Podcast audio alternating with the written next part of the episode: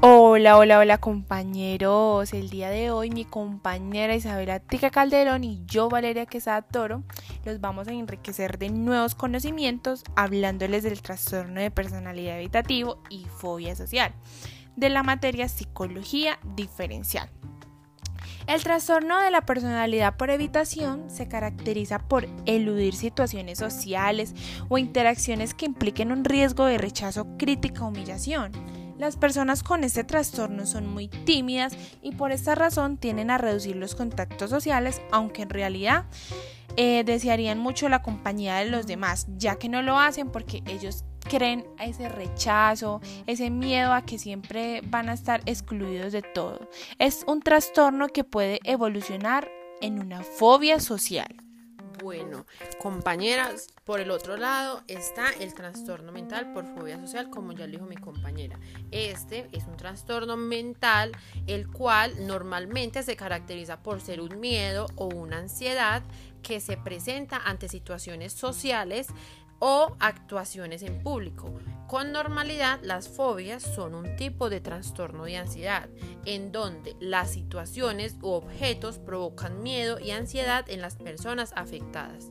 Claro que sí. Yo diría que el trastorno evitativo, Isa, es como rasgo de personalidad, es más una forma de ser, mientras que la fobia social sería más una forma de actuar ante determinadas situaciones sociales. Claro, estoy de acuerdo porque en primer lugar, el trastorno evitativo partiría de un sentimiento de inferioridad e inseguridad interna, mientras que la fobia social es un temor a la crítica o al rechazo social, más centrado en la presunta reacción de los demás, a qué opinen los demás de ellos. Entonces, en cuanto a esa sintomatología, es difícil poder hacer una diferencia clara, ¿cierto? Ya que ambas se caracterizan por miedo y ansiedad a la evolución y el juicio de los demás, el que dirán, el que pensarán de mí, mucho miedo pues a este rechazo social.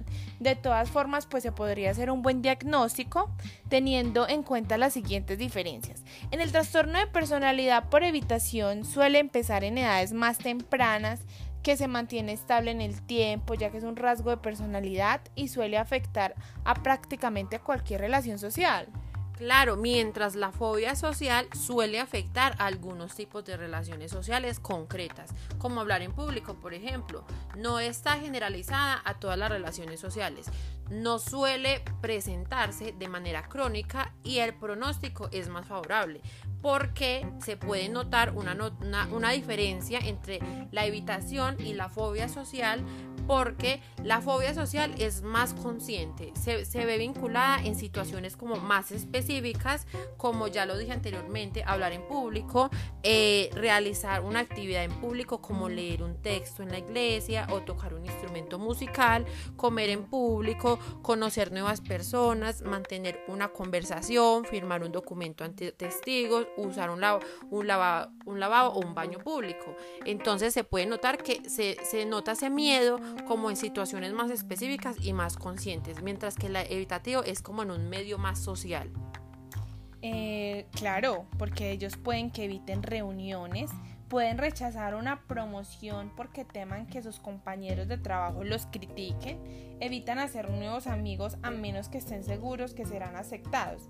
Esta gran diferencia pues también la encontramos en los criterios de diagnósticos. Aquí el según el DSM5, para diagnosticar el trastorno de personalidad por evitación los pacientes deben de tener un patrón persistente de alejamiento del contacto social, sentirse inadecuado, hipersabilidad a la crítica y el rechazo.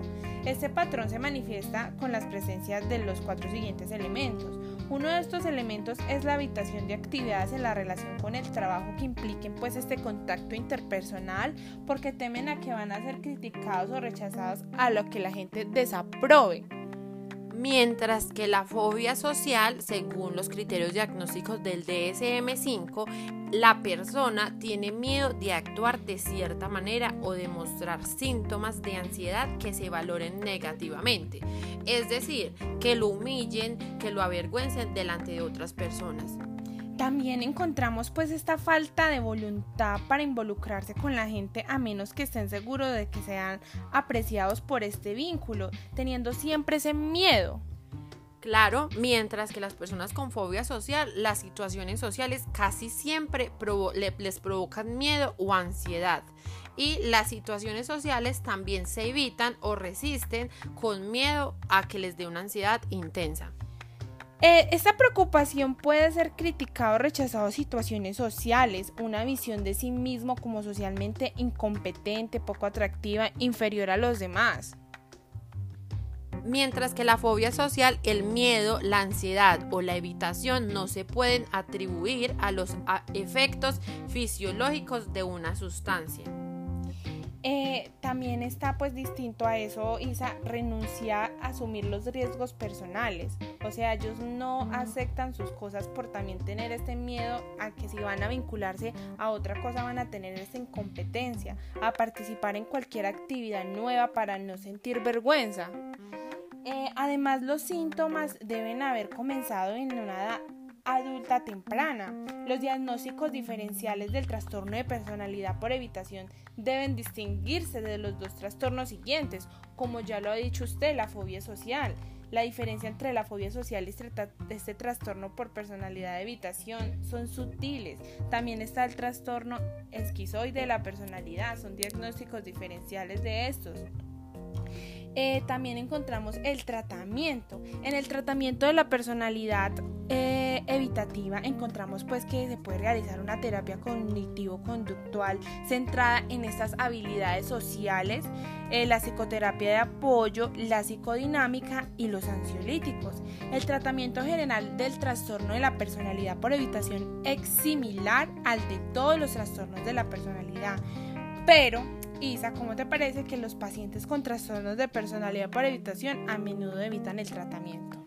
No, mientras que los que tienen fobia social, su tratamiento eh, se expone por terapia de exposición, eh, terapia cognitivo-conductual y antidepresivos, que por lo general son inhibidores selectivos de la recaptación de serotonina. En la terapia cognitivo-conductual, generalmente, eh, esa terapia, las personas aprenden a hacer lo siguiente. Eh, usan, uso, empiezan a manejar las técnicas de relajación, a identificar patrones de pensamiento y comportamiento que pueden desencadenar ansiedad o pánico, ajustan esos patrones de pensamiento y modifican su comportamiento en consecuencia. Ah, y aquí encontramos pues que la terapia conductivo-conductual centrada en la adquisición en habilidades sociales se realiza en grupos, ya que son eficaces para los pacientes con fobia social y el trastorno de la personalidad por evitación. Eh, las terapias individuales que sirven de apoyo y tienen en cuenta la impermeabilidad del paciente hacia los demás, eh, la psicoterapia dinámica que se centra en los conflictos subyacentes para ser útil y los ansiolíticos, como lo dije, que ayudan a reducir la ansiedad lo suficiente como para que los pacientes puedan exponer a nuevas situaciones sociales. Estos tratamientos ayudan a este trastorno evitativo, ya que los ansiolíticos, pues esto va en base y ligado a la ansiedad generalizada. Mientras que la terapia por exposición eh, normalmente es muy efectiva, aunque puede ser muy difícil conseguir que la exposición dure lo suficiente para permitir que el paciente se habitúe como a su ambiente y para manejar esa, esa fobia es muy efectiva. Al igual que entre los antidepresivos como los ISRS, que son ansiolíticos, a menudo pueden ayudar a las personas con fobia social. Bueno, encontrando aportes guiados a lo psicológico, en donde temas como lo son la personalidad, la ansiedad, que son trastornos eh, tan comunes y tan a la normalidad y son muy frecuentes en esta sociedad eh, muchas personas no conocen de este tipo de trastornos y es muy importante llevar a que conozcan y sepan qué son. Y también entonces está a la formación.